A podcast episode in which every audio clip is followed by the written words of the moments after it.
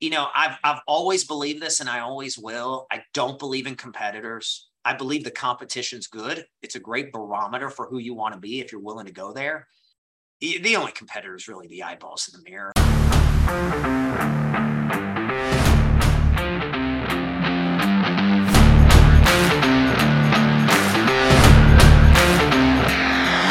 My name is Jake Thompson, your Chief Encouragement Officer, and this is the Compete Everyday Podcast, a show designed to encourage and equip you with the tools to build a winning mindset so you can build your winning life.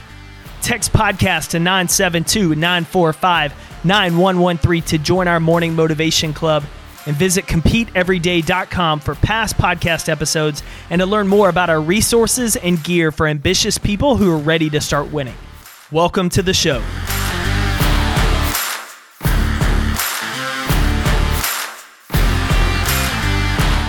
Welcome or welcome back to the Compete Everyday podcast. That voice you heard kicking us off today was my friend Eddie Perez.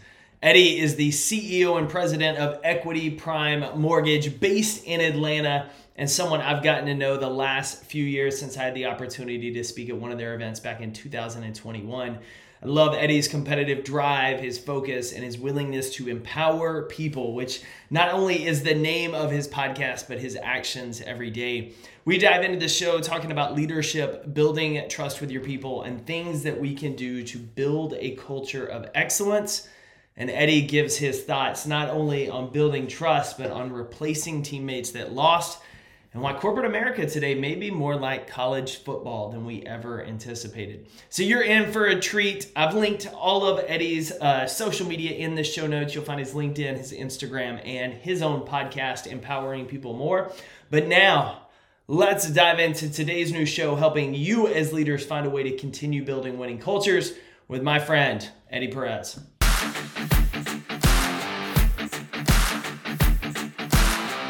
Eddie, looking forward to today. Thanks for coming on the show. You're welcome. Thank you for it's my pleasure and thank you for having me.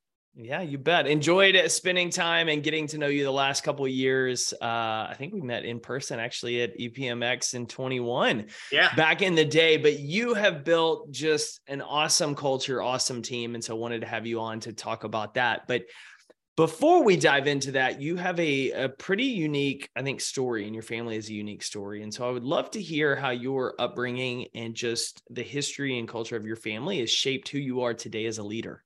Sure. Uh, you know, I always say it's a, a privilege to live in this country. And the only reason I know that is from the trauma that I saw from my family and through their history, uh, because I'm first generation born from Cuban immigrant parents. And, you know, it's, it's, you know, we're all free here, so we're used to it. So just imagine if we lost it.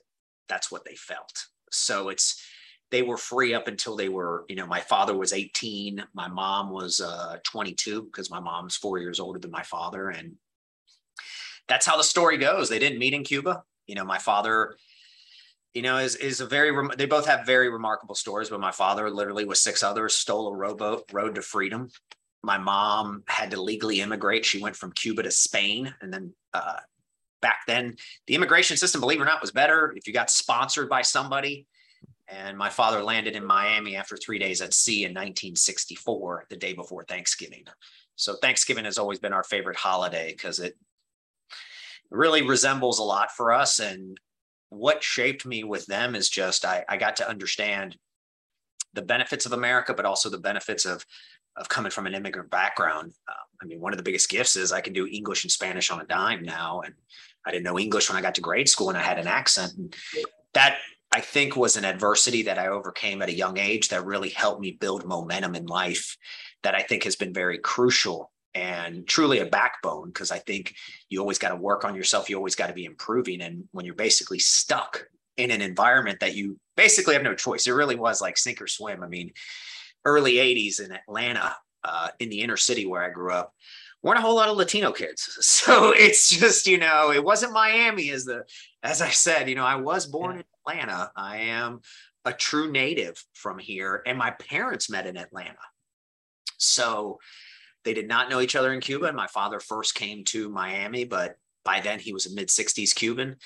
And what a lot of people aren't aware of, Miami used to be a retirement Jewish community. It's not the metropolis it is today. And at that point, there wasn't a lot of opportunity. So you had a lot of Cuban people that went to Vegas, Downey, California, Chicago, New York, New Jersey, Atlanta, areas like that to try to find work and, and create a better life.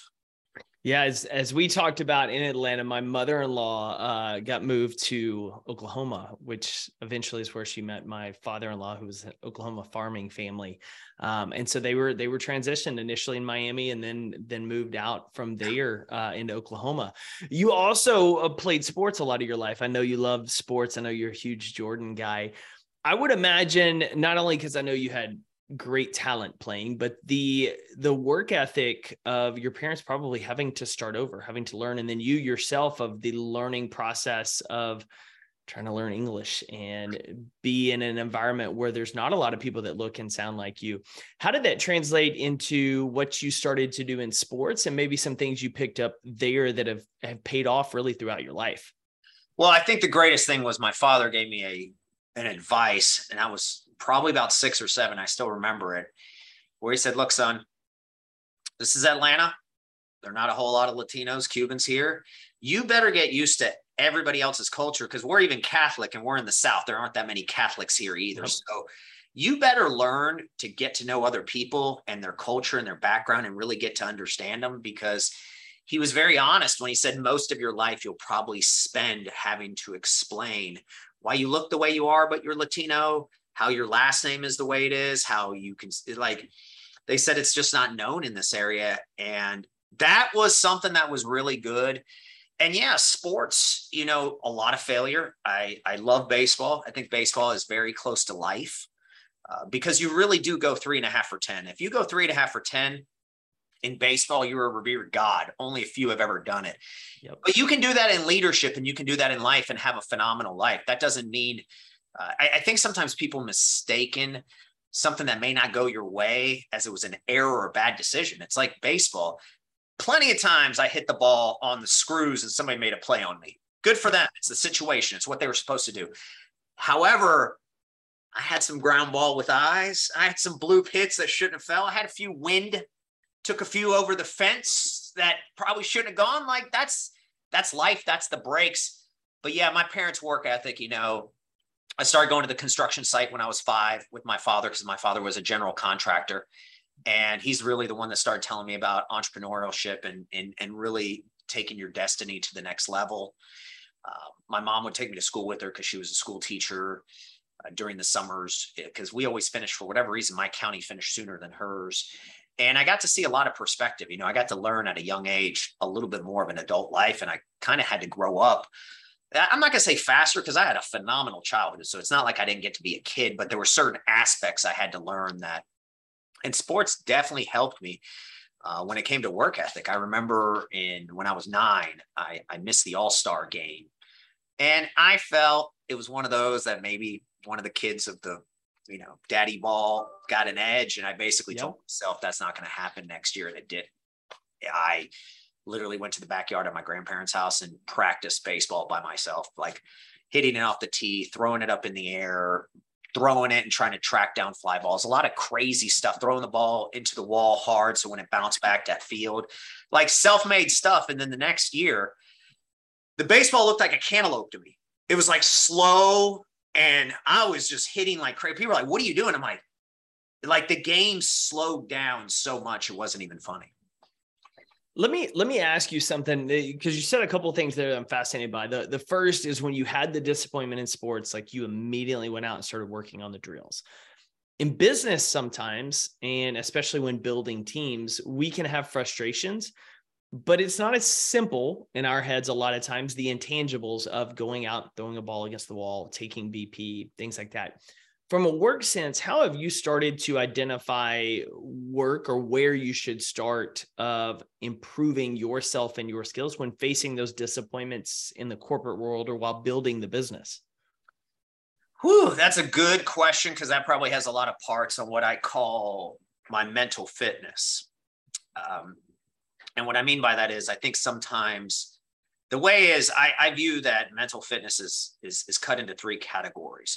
Uh, the first one's mental health, but it's not what people consider mental health. It's what I consider it, which I believe the only way to uh, accomplish great mental health is a lot of the physical things. Are you doing your mindful exercises? Are you drinking enough water? How's your diet? How's your exercise? How's your sleep? I mean, that's why I even wear this ring. This isn't a novelty. This is the Oura yeah. ring to really track that. I think that's first and foremost, probably the biggest pillar of anything. Because if you take care of that, even if you don't do the other two, even though I recommend it, you will advance. You will just naturally feel better. You know, I've, I've said this all the time. I've never understood how people work out and do all this to look good. I get how you do it to feel good. Like that is is phenomenal and the sacrifices some meals that you give up or if you cut certain things out how great you feel. Next one is what I call mental wellness and that's really your group of advisors, it could be your spouse, it could be different people you talk to, mentors, and really talking with them and, and getting to, to reflect and make yourself better which has everything to do with emotional intelligence. You know, I I think unfortunately therapy is phenomenal.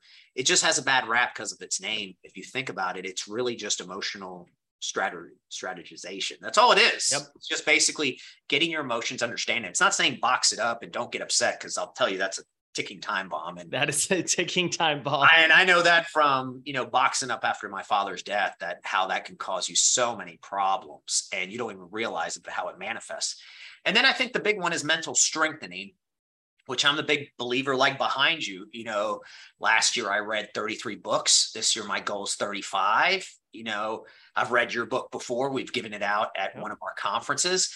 I, I, just think that when you read what people don't realize is like, oh, you know, I want to take notes. And you know, I take notes and I'm a big fan of Audible and I'll take the keys. But mm. the crucial part is you read it back later, you review it, you take those notes, you write them down. But it really sparks creativity. And that you can also do podcasts, or you know, if you don't want to read books, I know people that are really good at the market because they read it three to four hours every day. That's like reading books, and that's why you become. It's kind of like that Jordan 10,000 hour rule. Like you start reading, and it's not just about leadership. You can read about all sorts of subjects, even anthropology, things of that nature that really brings humanity together and you will just gain a perspective and a knowledge that just isn't taught in school because in school it's more of the what I'd say the fundamentals, but yeah, fundamentals aren't creativity and imagination. So to answer your question, that's what I would say uh, kind of breaks down into that category.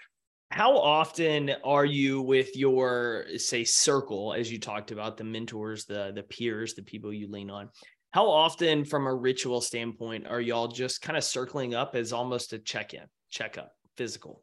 There's two that I more particular, but I mean, it just depends. Yeah. I think my trainer's one of them. You yeah. know, I don't ask, I tell them what we're doing for subject matter, like, hey, what are we training tomorrow? Because I like to try to visualize how it's going to go beforehand and all that. But I don't ask them what exercises. I'm just very prepared to be like, okay, today is legs. All right, I'm, I'm getting ready to squat, or I'm going to do lunges, or I'm going to do something big, or I'm going to run to warm up okay got to give it you know if you hear that voice that resistance voice in you just plug on ahead so i'm with my trainer a good amount but uh, two other ones one that's helping me with with scaling up and understanding that side of the business as well as culturally.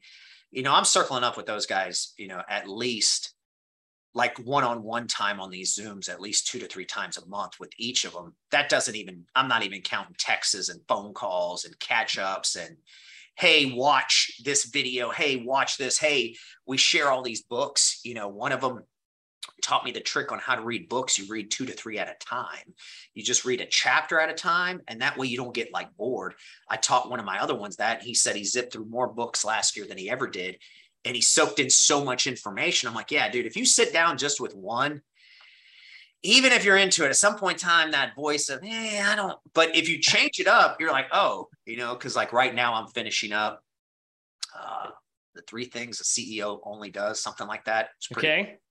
And then Can't Hurt Me by David Goggins. Yep. So you can transfer, and then all of a sudden, long books don't leave that long because you're picking up, you know, you got to pick up those wins. I think it's real important to pick up small wins and you can structure it that way. So, you know, I spend a lot of time, you know, with some of the other ones I don't, but my doctor's on there because, like I say, I do believe in supplements. I do believe in checking my blood every 90 days because uh, I do take this like athleticism because a lot of people are counting on me. Consumers are counting on me, the industry, uh, my family. And I think you've got to treat it like an athlete did that you just, I mean, you don't need to try to lift as much weight as you used to or anything like that, but you you need to be working on strength, fitness, cardio just to keep yourself and it's just very good for you. It's just so good for your mental health. It's not even funny. Yeah, well, and and not only that, we we both know, uh, just personally buy into the idea that if you're not leading yourself effectively, you're gonna have a hard time leading others, and that discipline in doing that is so incredibly important. You mentioned and talked about kind of uh, from that culture standpoint, and and I know a lot of the listeners today are in management roles. Uh, some are at that C-suite executive level, and everybody's looking for how can I improve our culture? How do I know if somebody's a fit? How do I know if we have somebody on the team that may not be a fit, but they still do some good work? It's not like they're super toxic, but maybe they're not in. When you're building kind of the EPM team, and obviously you have these different divisions, and we'll talk a little bit about that. How do you look at adding team players and really evaluating their fit, not only from a technical side, which is where everybody tends to go first, but a emotional skill, relational side? So I recommend this to everybody. We do it. Everybody takes what's called the Clifton Strengths Test. I think it's phenomenal. It's a subconscious test.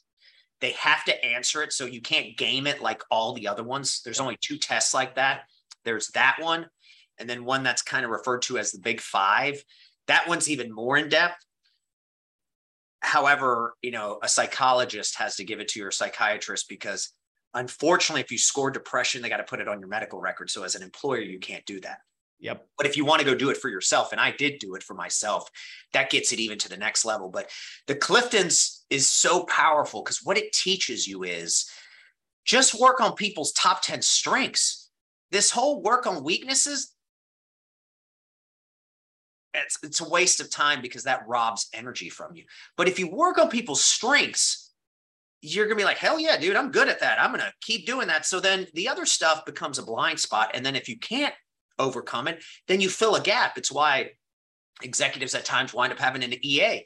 It's because they want to maximize their time and they're not going to be like, oh, am I on this schedule? Am I getting yanked here? Oh my God, here's what's going on. Squirrel, and you yep. lose what's going on.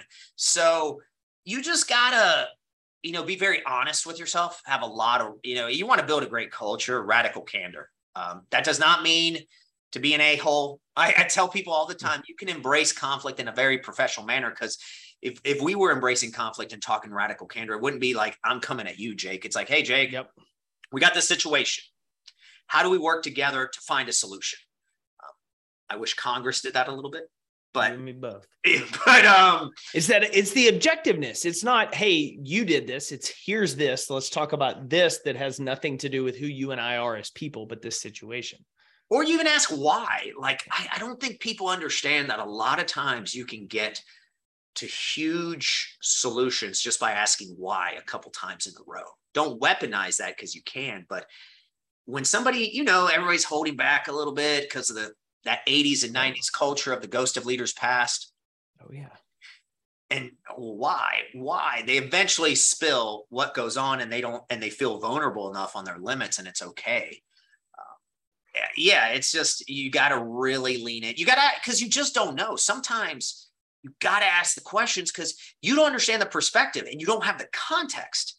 You just change the context and the frame, and that's why you got to start with that first. You you move something over here, and all of a sudden it's like, what are you doing? Are you crazy? And no, you got to really truly find out what the objective was, uh, because that tells you what the intentionality is. Absolutely. One of the other pieces of culture I'm, I'm interested from you knowing kind of the size of your organization and the partners and everybody that works and is involved with EPM is not just in Atlanta. And we have definitely over the last few years, you know, we had COVID hit, people were remote, companies are bringing them back. There's kind of obviously tension in, in that, but there's something about being in office, water cooler taught touch points. How do you ensure that your culture and the standards you've set not only live there in Atlanta where you are, but in all the other places that your brand touched location that you have team members. How do you help those virtual or other location people continue to have that culture and feel like they belong instead of they're just on an island? Yeah, I mean, I'd say almost 70, 65% of the company's virtual now. It just, it's where the evolution has gone. This industry was going virtual even before. Um, you just got to do a lot of video you got to really be upfront. You got to disclose immediately. You know, we have a quarterly not quarterly, we have a monthly Q and executives call where people can anonymously ask questions pointed at executives and we have to answer it no matter what it is. You know, we're always doing some fun stuff here and there, but I sit on video calls with people in every department at least once a month. Uh, hey, what's going on? How can we get 1% better? What's going on today? You know, I send out a, uh, a daily affirmation that is a tribute to you because I, I write in my daily affirmation the headline, you know, compete every day in life to win. And then I put one of our four beliefs. You know, we talk about our four beliefs, but then beliefs are just beliefs. So how do you take action on it? Well, we have the behaviors to break down nobody's going to remember all the behaviors. But what I tell people is they usually remember two or three out of the four. So at least that gives them a foundation that's 90, 95% better. And you can always read it. You can always check on it. You can always, I think it's okay to tell people to call a timeout and really step back, say, hey, man, let me look at this. But that's how we also hire. Is this person going to fit these values? Because, you know, you got to do the right thing always. There's certain things that it's okay if you make mistakes. We're like, dude, you'll get in more trouble if you don't own it than if you own it. Um, now, if you keep doing it, then you just don't care. That's yep. a different thing. Uh, or you could be in a wrong position. Look at the Cliftons, but even if you're having challenging with anybody, you know, you do that and you got to really demonstrate it because kind of like the shirt of yours that I have underneath here. Talk's cheap, dude. Action's everything. It really, really is. You really and you got to lean in and make people feel comfortable. You got to give them surveys anonymously and we pull data from it and quarterly we talk about it and we're just always going at it we have multiple podcasts that some of the uh, leaders are on. We give out these minutes. We send out videos of the organization. Like we're just a lot of people want to work at home and i get it you know? And you don't want to also reduce your talent. I mean we've got yeah. some of the most sales centric operation staff and people like how the heck do you do that? I've had more success doing that with just finding the right people that believe in that than they have to sit right outside of my office because I'm even giving back some space because you know when you saw our office it was so much bigger we don't need as much anymore as people would go to other organizations or leave or get promotions or they didn't fit the culture anymore and we had to graduate them we've just opened up recruitment you know countrywide and you know we only have four of the executives that live here, more yeah. live away. But I think that's better for the talent pool, especially, I mean, even on the origination side in our industry. The originators that are local are talking to their customers on video now because this is almost what they're saying as a I read the book, The Virtual Leader. It almost yep. has about an 80, 90% effectiveness because it is face to face. I could see your body language. You can see, heck, I could see the books. I could see everything behind you, TCU's helmet over there. You, you can see so many great details like you're right here, but you can do it on mass scales. I mean, I've had three or four meetings a day from underwriting different departments that I can lean in, even new people that are doing business with them just to welcome them because you got to have that candor. You got to really bring that out to get people to eventually feel comfortable to speak up. So there, there's something along that I'm curious about as well on your end of where do you kind of draw the line or balance of your team always hearing from you versus your kind of right underneath you, your other C-suite leaders, making sure people are hearing from them similar messages in their tone, their story. So it's not just you that it's always coming from. They have a lot of video calls too that's one of the things they've all taken up. They've really gone to the teams approach. You know, we love teams because we can do yep. chats on them. We can do everything. You know, it's right here on the cell phone. If I've got to jump out in a meeting, we've said, hey guys, you know, we want to be very adaptable and versatile. There are times that we get yanked out of the office and, you know, I'm having to jump on something with my kiddos or something, but I can still keep taking calls. And then in a weird way, people appreciate it like, oh my God, you're still handling something, but you still have the respect to pay to me. So a lot of yeah. videos we're always talking about it. We have an exec meeting every week. How many videos were you on? What are you reaching out to? How are we hitting this up? You know, daily communication of KPIs. It's just really a overabundance effectiveness of communication that I think really uh, is what's going to separate any organization because more and more are going to be going virtual. It's just, it's good for the consumer.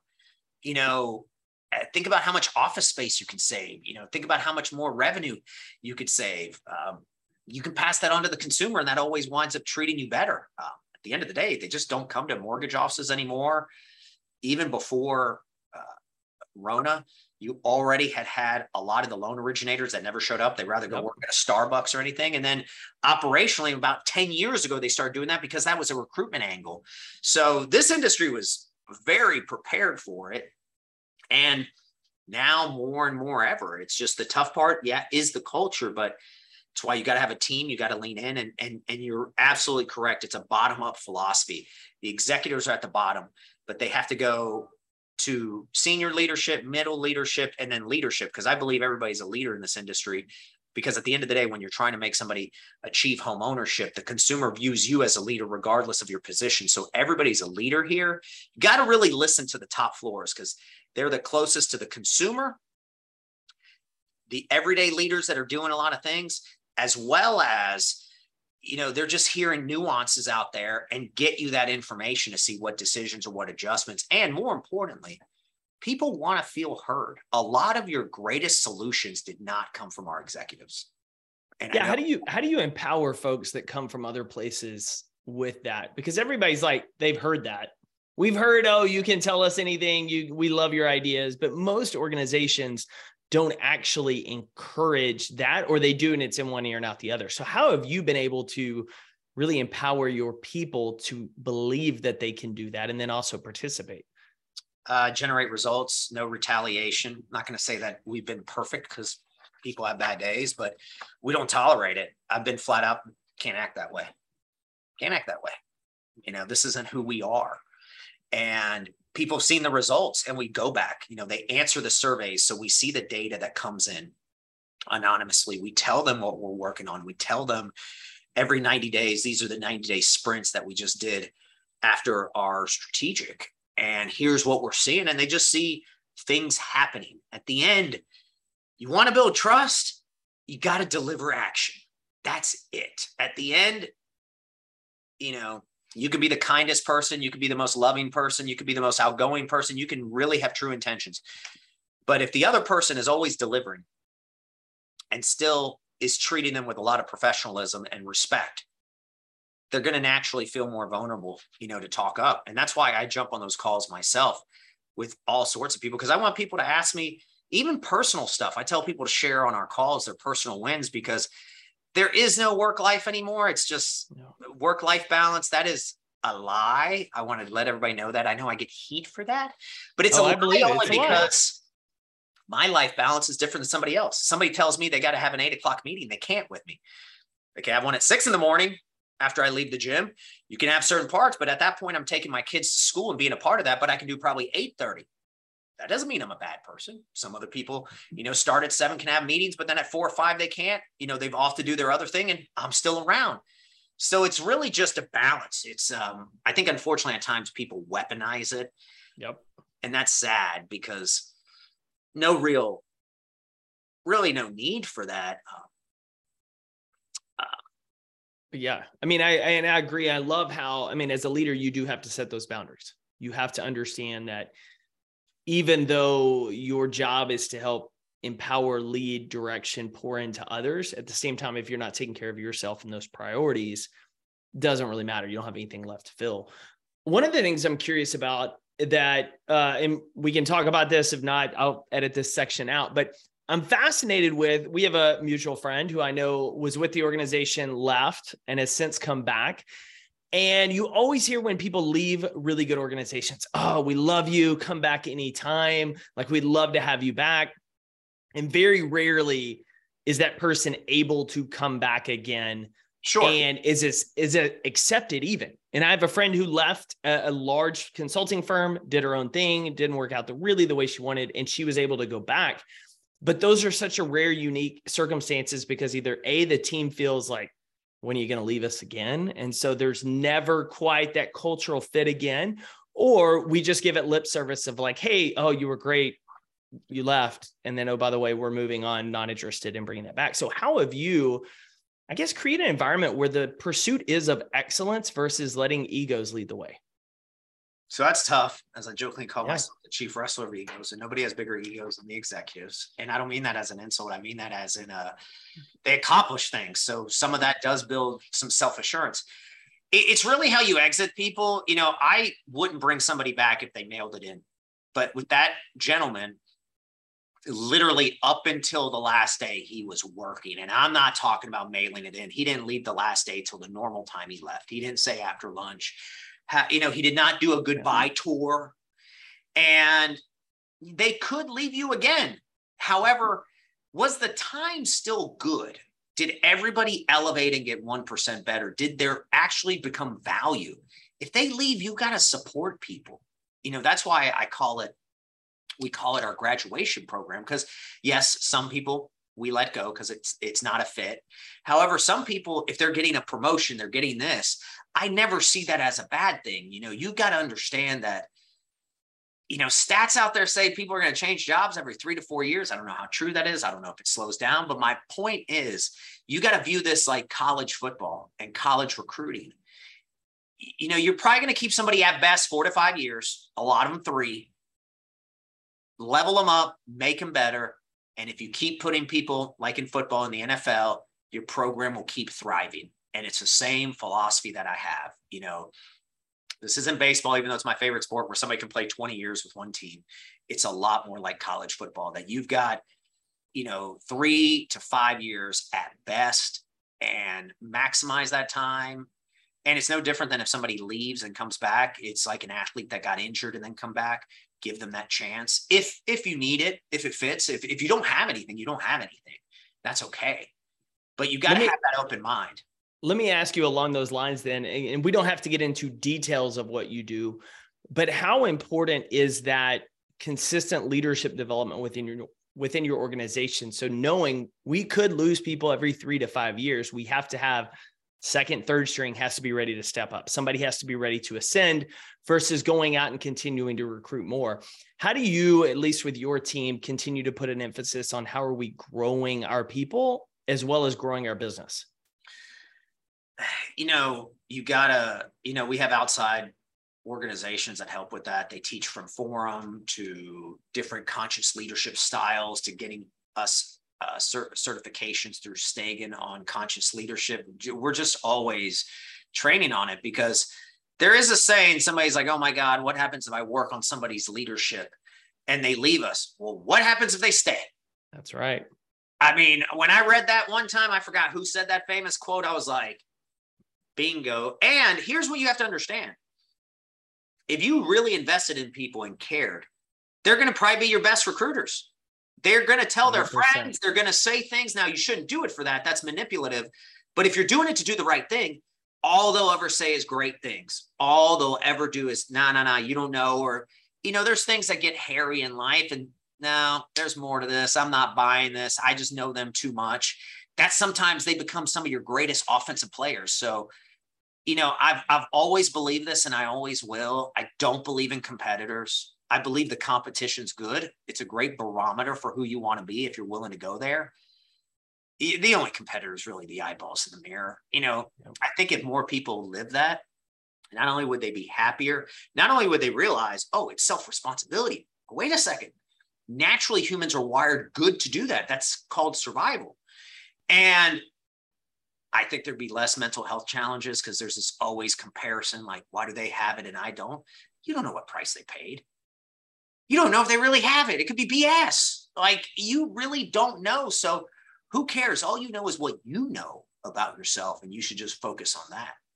I love it. I love it. Well, Eddie, man, this has been an absolute pleasure. I know your LinkedIn is one of the best places to connect with you. And so we're going to be linking not only that, but your podcast, Empowering People More, on the show notes for people to get connected, learn more about you and EPM. But is there something we missed? Is there uh, a, a, another social media platform you'd like to hang out on? Is there a blog that you love to share that our leaders would be great to not only follow to learn from you, but learn more about you and the amazing EPM team?